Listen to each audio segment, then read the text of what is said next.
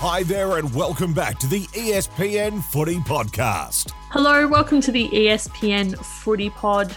We've had our grand final. The Crows are the premiers once again. I think it's fair to say we have ourselves a dynasty here. We'll get into that chat as well as a breakdown of this grand final, all the wonderful stories that have come out of it we can't wait to crack into it. Before we begin, we want to acknowledge the traditional owners of the lands we're recording on today, the Wurundjeri people, and pay our respects to their elders past and present. For this big grand final review, you have myself, Marissa Lordanic, Marnie Vinall, and Anna Harrington. So let's talk about the game. It was an absolute cracker, and in the end, it really went, I think, the way we all expected it to. The Crows ended up winning quite, not quite convincingly, but like I said, it went the way I think a lot of us expected it to. Marnie, you were at the ground, so we will get your takes on the vibes, the atmosphere, and everything you saw from the stands in Adelaide Oval. But Harrow, I'll let you go first uh, in terms of what you saw from this game, what we saw unfold, and ultimately this Crows win. I don't want to say we were right, but we were talking about um, in our preview about how the Crows can be suffocating with their pressure, about how they can force you to make silly decisions, about how they can I just I guess just feel all encompassing when you're attempting to kick the ball inside 50 because they just pick it off. And they did exactly that. It must have been so frustrating for for Mick Stinear and co because you talk about the lessons that you learned from um, the last time they played or the first time they played this year, and that's what Adelaide had done. They'd suffocated them. They uh, we know that Melbourne love to pick passes and they have this lovely ball movement when it gets going, and um, it relies really heavily on clean kicking. And when you're seeing even the likes of a, a Karen Paxman, who is an elite user of the of the footy, um, putting short kicks in just inside, you know, 45, 50 and them getting chopped off, you know, it's just not working. Um, so Adelaide, I think, deserve a lot of credit to taking for taking that approach again. And realistically, it won them the game.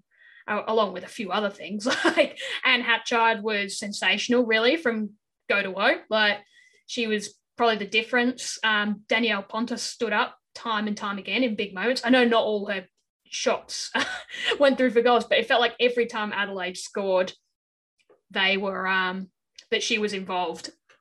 But yeah, for, for Melbourne, it, it must have just been so frustrating to know that the the second half showed that they could go with Adelaide, that they could compete, that they could put them on the back foot. But it takes a lot of energy to get yourself sort of, I guess, really back into the game. And then they just sort of lost a little bit of puff um, when it came to conversion. We saw Paxman and Mithen um, not able to convert. And that, that wasn't the reason that they lost. But I think Adelaide just was so brilliant in that first half that it made an, an actual fight back really difficult. And I mentioned Ponter standing up when the time came to ice the game and, you know, sort of snuff out any chance of a comeback. She was the one there. So just well coached by Adelaide. Had big players step up at big times, like Phillips in the second quarter. They they just got it right. They double teamed Taylor Harris, and Melbourne sort of didn't really work it out in terms of their other forwards providing other options, their midfielders having maybe the awareness to pick out the other options under pressure as well. I've mentioned Adelaide's pressure being so suffocating.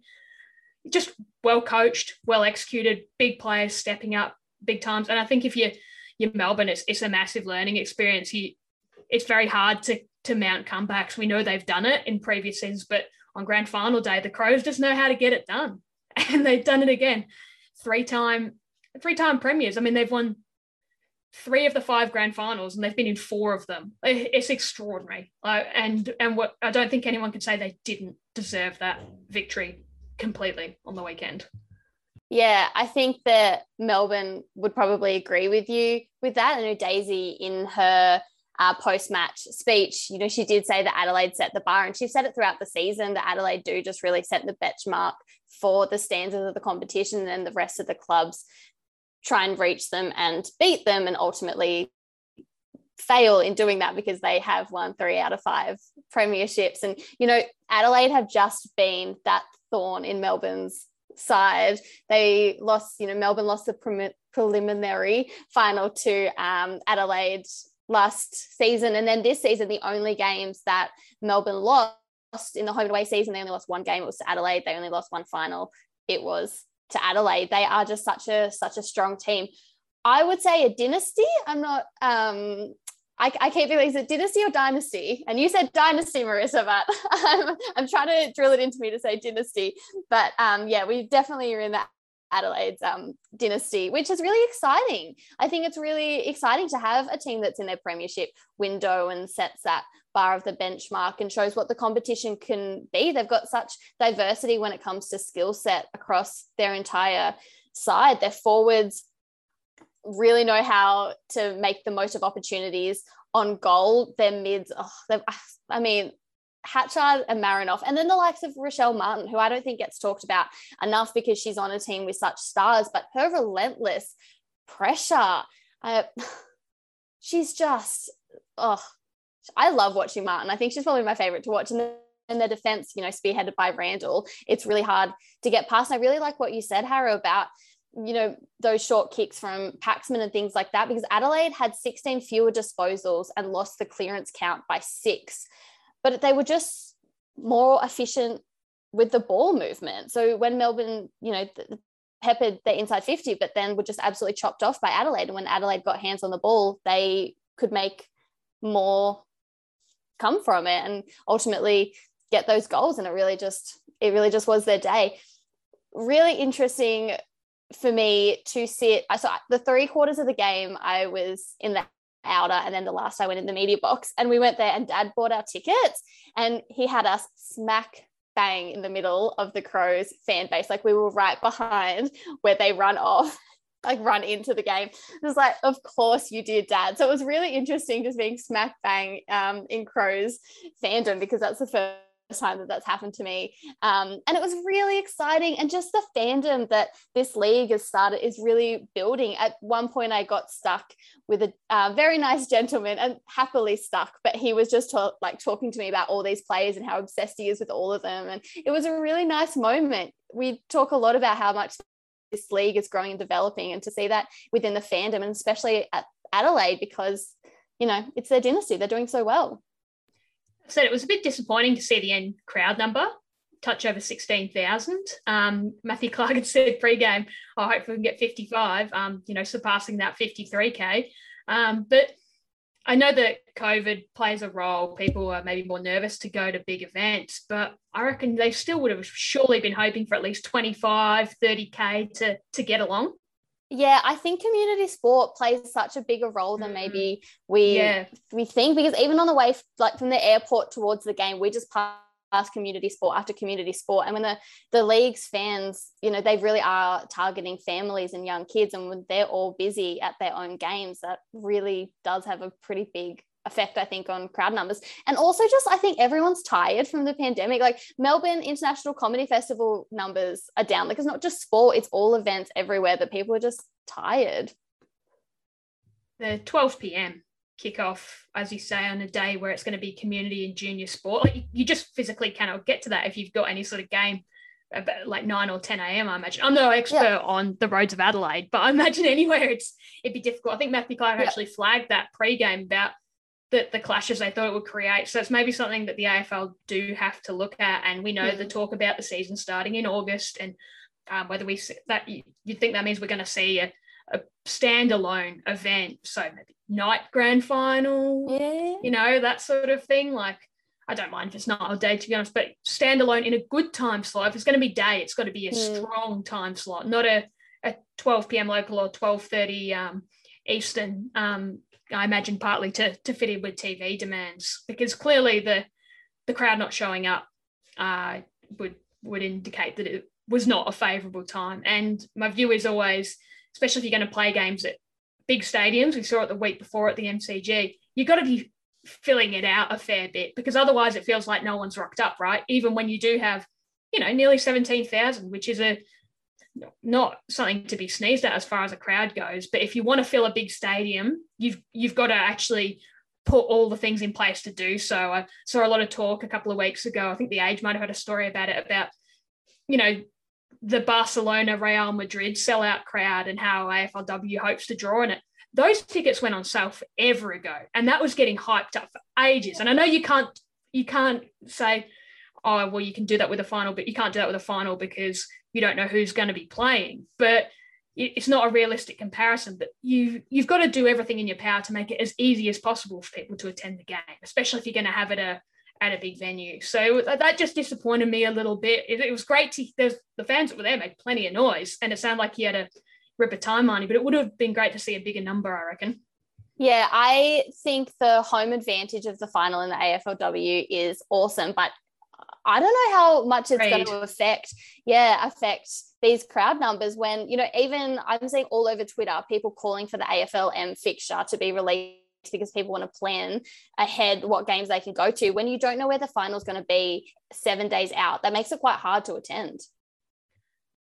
Yeah, I, I like the away final. I think mm. Marissa and I obviously follow the, the soccer where you see that happen in the in the A League's um, men's and women's competition. I think it's great. There's no way you're getting 16,000 to that game if they're just holding it at the MCG. Oh, well, if it wasn't Melbourne, if you had Adelaide Brisbane, sorry, for example, and you held that at the MCG, I don't think you're getting that sort of mm. crowd. I think you need the homey crowd, and I think it works really well. Um, mm. I think it's more just a timing factor and those sorts of things. But mm. anyways, it's clearly the Crows fed off the atmosphere they got because they were sensational. Um, yeah, I, and I, they, they are sensational.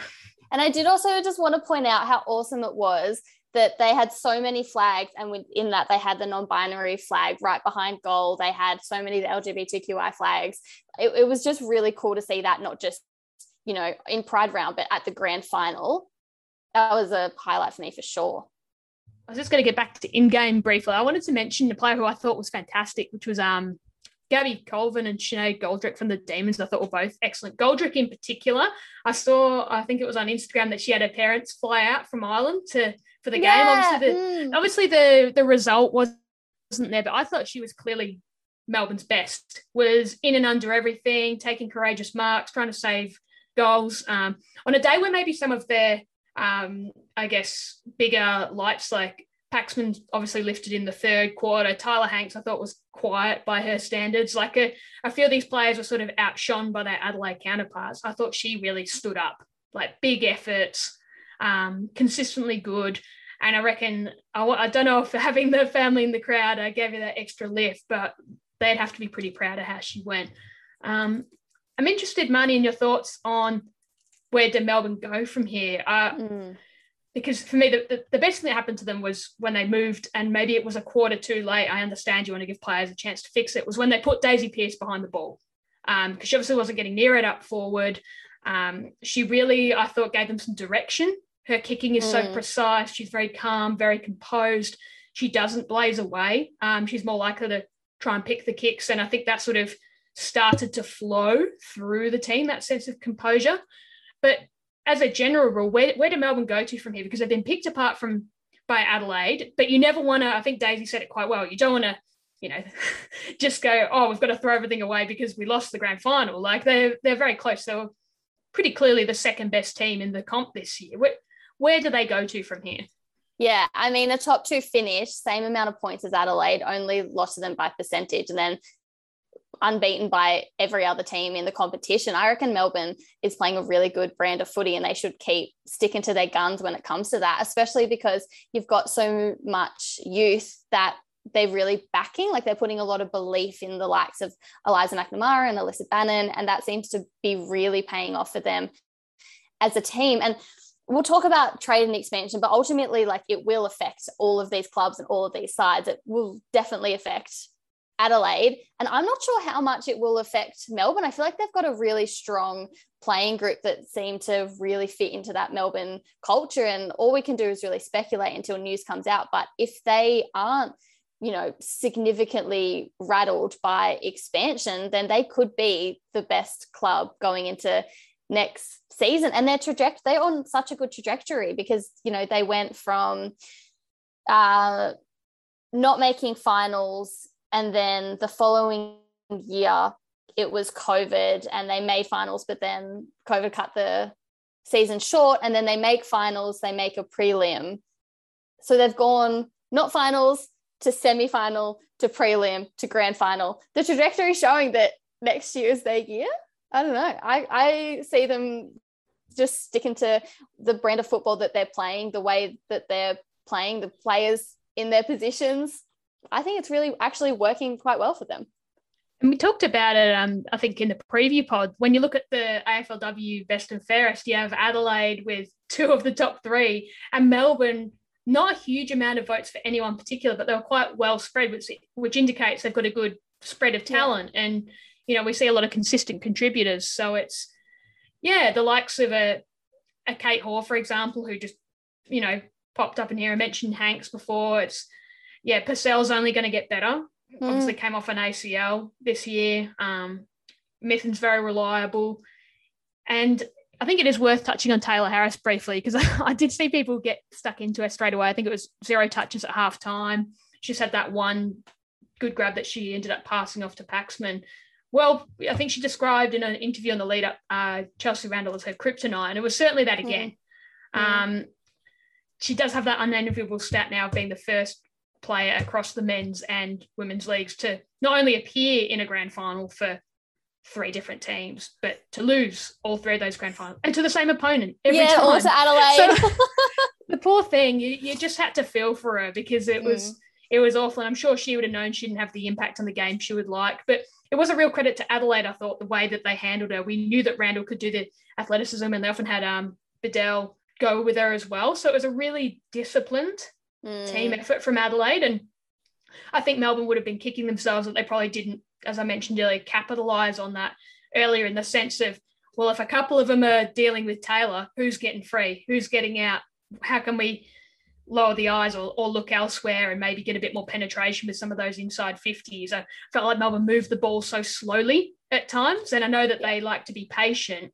And the, the other option is you blaze it in. But at times where they got a quick turnover, a quick run on, they were still trying to be maybe a bit too patient with the ball rather than trying to take advantage of um of that quick counter. So I'm sure they'll look at it all in the wash, but it was something that uh that did strike him with the demons and maybe something because we saw them do it against Brisbane to great effect, right? They were getting slowed down, Harris was getting targeted, so they used the speed of, as you mentioned, Marnie, McNamara and Bannon to really great effect. And maybe do we see a little bit more of that come into their game next season? I, I don't know, but I think it would be good for them to know it's a reliable, um, I guess, switch they can turn on when they need to. Yeah, and um, to your point, they had seven selections in the AFLW All Australian squad of 40. So they're doing something right. Adelaide, Marissa, I would love your thoughts. How much of this team are they going to keep together? I read it as my sort of sidebar to this grand final of this creating a dynasty, they're barely celebrating it, but it's all coming against the backdrop of Port Adelaide are coming, and we know they're going to come for good players, and we know they've been linked to Erin Phillips, who was very emotional um, post match, which you don't want to say it gives an indication of where her future lies, but there's got to be a huge temptation there to, you know, go and finish her career really at, at her family club in Port mm. Adelaide. They'll be coming for other players there. It, was this the, you know, a feeling of maybe could this be a last hurrah? Like not a full blown last hurrah, but if you're going to lose some big players instead of players from maybe the fringes, it could be difficult to go again.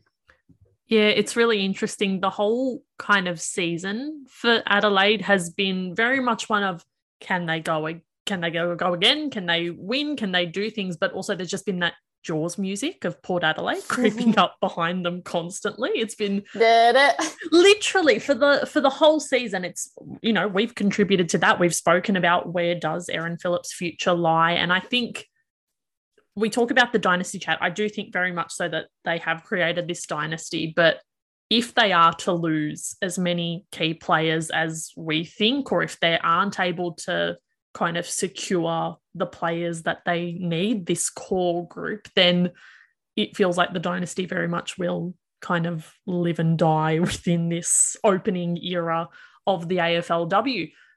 That being said, if they are able to retain enough players and you know bring in some new faces and keep things going we've spoken Marnie you wrote about it in your piece for espn the culture of adelaide and why it's been so successful why people choose to stick around if that's as strong a foundation as it appears to be, then maybe, you know, next season's a little bit of a blip, but they just kind of continue on their merry way. But yeah, at the moment, it just seems like the the impending doom that is Port Adelaide is set to kind of wreak havoc on the Crows and how they actually recover from that and bounce back from that is going to be one of the really interesting stories assuming we are starting again in august because it's it's a, a lot of time to kind of get um trying to think of the right word here ransacked but maybe not enough time to um get get enough reinforcements if that makes sense if you if you're Melbourne in particular, we touched on it, and maybe Brisbane as well. If Emily Bates doesn't decide to to leave, or maybe a Fremantle where you've already had your expansion hit, mm. and not mm. many players are likely to make a move from WA, is this where you go? No, let's really keep them together because this is the year where you might be able to pinch one, like pinch a flag. Because if Adelaide get hit hard, or these ex- a lot of these expansion times, as you say, Marissa, aren't going to have a heap of time to, if it starts in August, to get off the ground running, right? We know how difficult it is to put a full football program together. Like, look how fluent teams like um, Melbourne and Adelaide are, because and Brisbane especially, they're so system based because we we've talked about this. They because they've had so much time together. They've got players that have played for years together. It's something that um, Matthew Clarke hinted at or said that a lot of continuity. You've got players that have been there together for seven years if you have been somewhere like Fremantle or Melbourne or even obviously Brisbane, who will be eyeing another two in three years, surely you go, no, let's stick together. Let, let other teams maybe get hit and see if we can grab one. If you're playing your best footy, like if you want to win a premiership, that's what, well, especially if you're Fremantle or Melbourne. I think two of the teams, or maybe North Melbourne as well, um, who have mm. been teams that have been there and thereabouts for a few years without managing to grab one go on, let's just try and grab this one before the competition maybe levels out again a bit.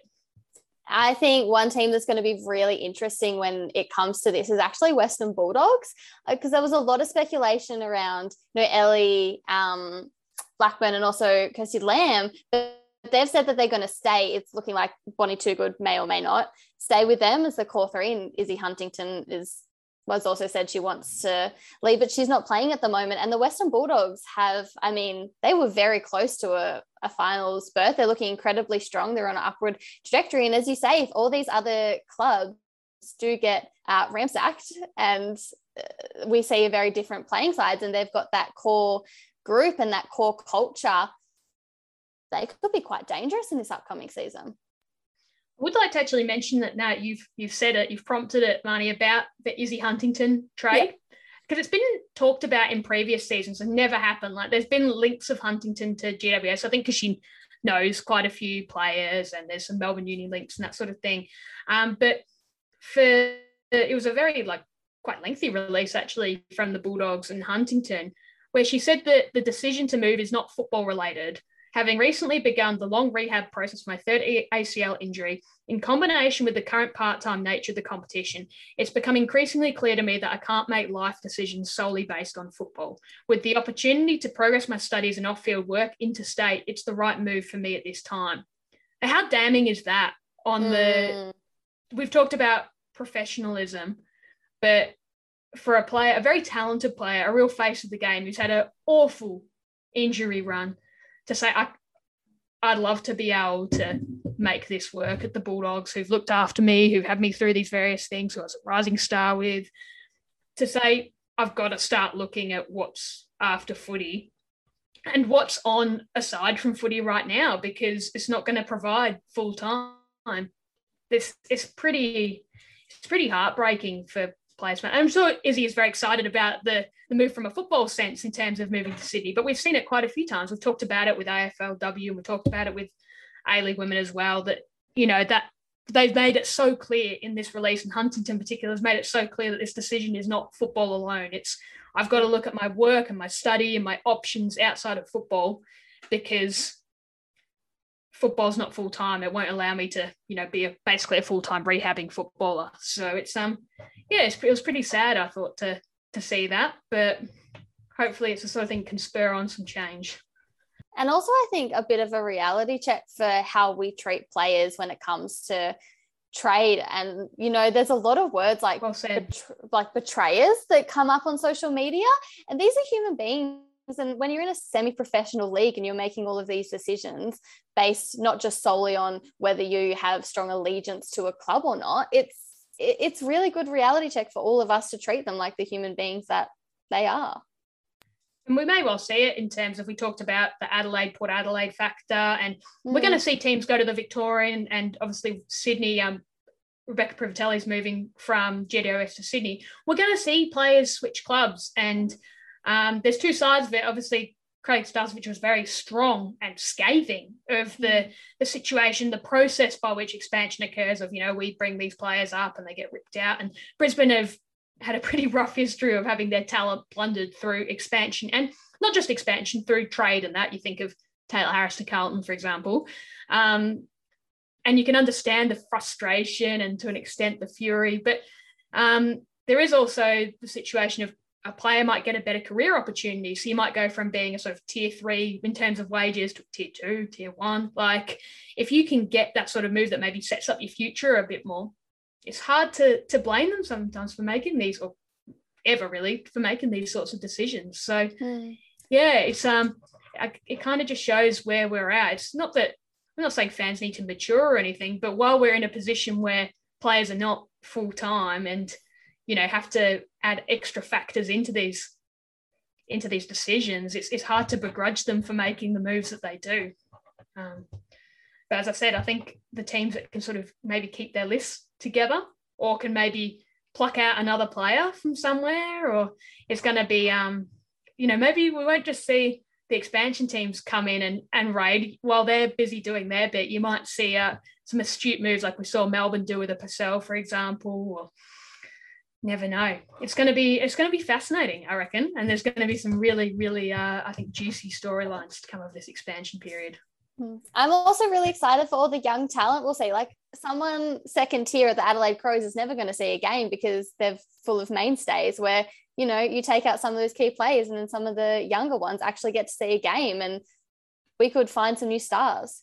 Well, Matthew Clarke had actually said this. He said it, I think, during the week and he said it post match, I think, when he got asked about Port Adelaide. And he said, every year I've been in the job, I've had to speak to talented young South Australians and tell them no we don't mm. have the mm. list spots.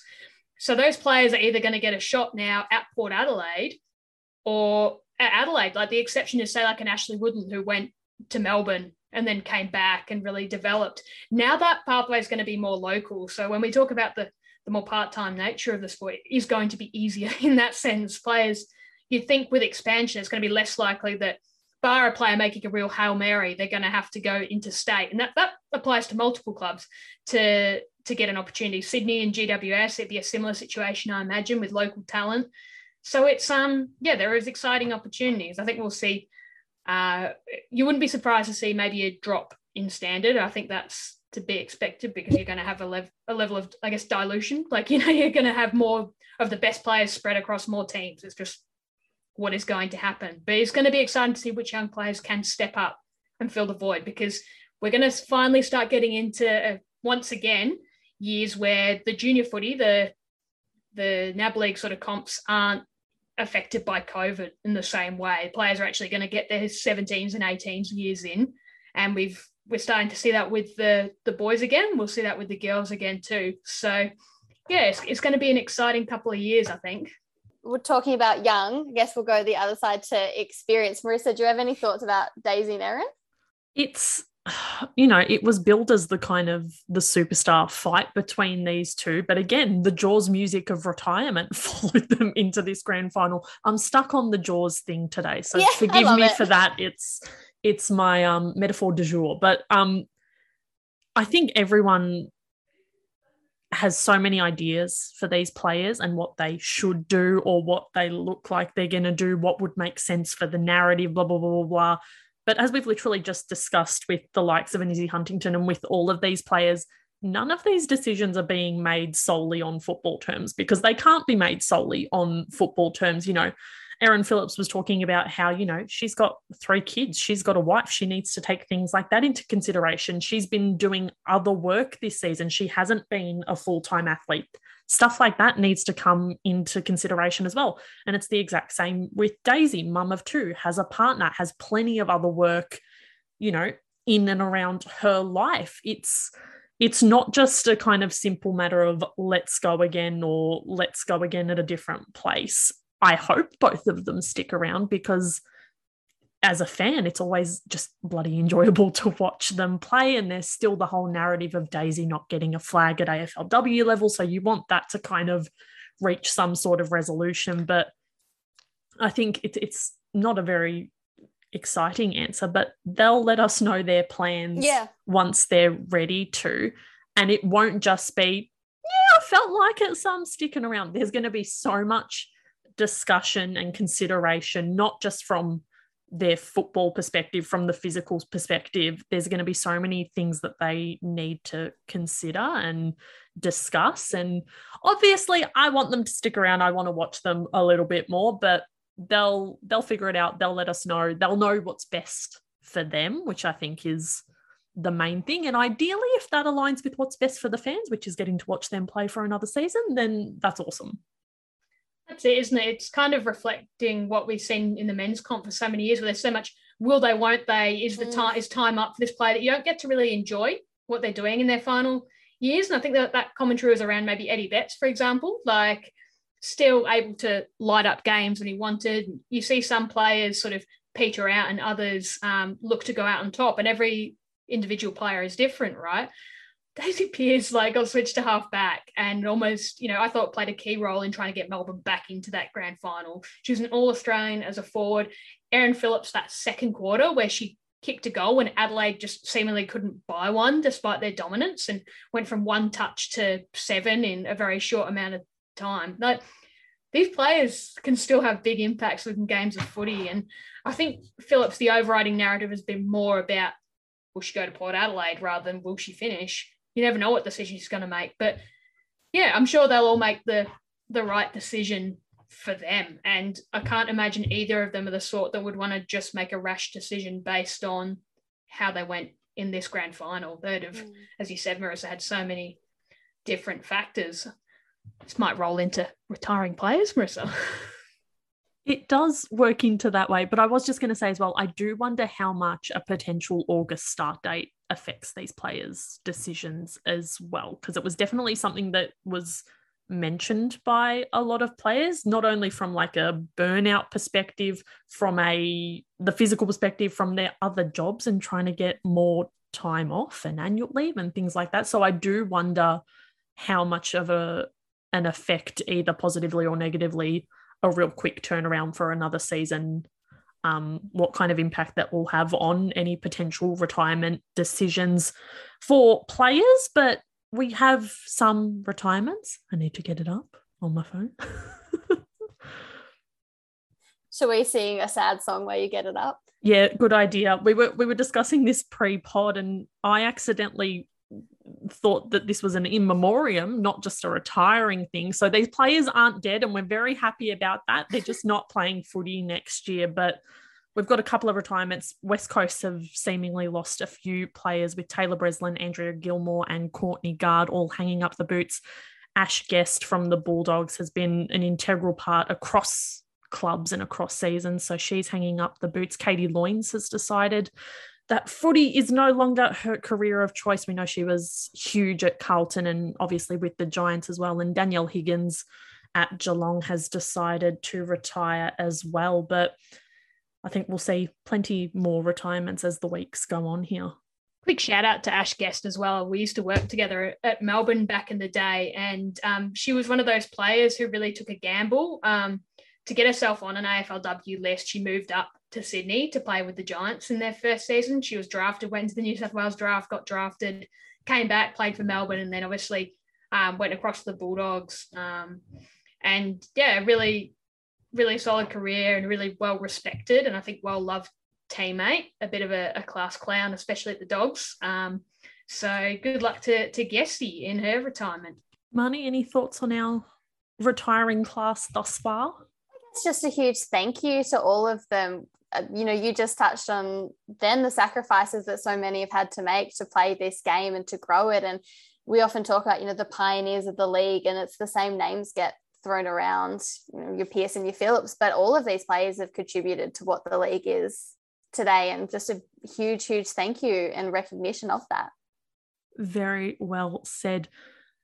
So I think that's us done for season 2022. I don't know if we'll be doing any more episodes. Who know? It could be very, very soon if we do start in August once again. But if this is our last episode for the season, I want to say thank you for tuning in and listening to our, our silliness and our takes for this entire season. I want to thank, obviously, uh, Eb Marinoff and Lauren Arnell, our two guests for this season. We absolutely loved having them on. And I obviously have to say thank you to you two, Marnie and Anna, for oh. Just bringing so much intelligence and so much heart to the conversations that we have. I you make my job easy. You're both so articulate and smart and passionate about what you do. So thank you too for for helping make this pod a reality and actually making it decent to listen to. And Marissa, before you try and get away with closing out the show without letting us thank you, mm. um, thanks to you, Marissa, for wrangling us, organizing yep. the run sheets, keeping mm-hmm. the pods on track and to really nice listenable lengths. And of course, all the the knowledge and passion and intelligence mm-hmm. and care for the game that you bring every week. Um, and not just every week, every day, to be honest. So we're very lucky to have you too. Yep, I completely second that. The, the, the amount of times that I'll WhatsApp being like, is this anything? And you were so supportive and you were a cheerleader of both of us as well as this pod. I'm very close to singing a James Blunt song, I feel like. Oh feelings are just there. That, that is not how we should end this pod. We I will not end it that way, Marnie. I have forgotten, but they've been absolutely integral, Matt and Jared, for of all their course. help in editing and getting this pod out to you guys on a weekly basis. They do all the nitty gritty behind the scenes. So we're very grateful to them. But hopefully we'll be back for the next season. It's going to be exciting. We might be chatting to you all sooner than we think, but thank you for tuning in today mm. and for the season. We'll see you all soon. Listen to all the latest episodes by subscribing to the ESPN Footy Pod, wherever you get your podcasts.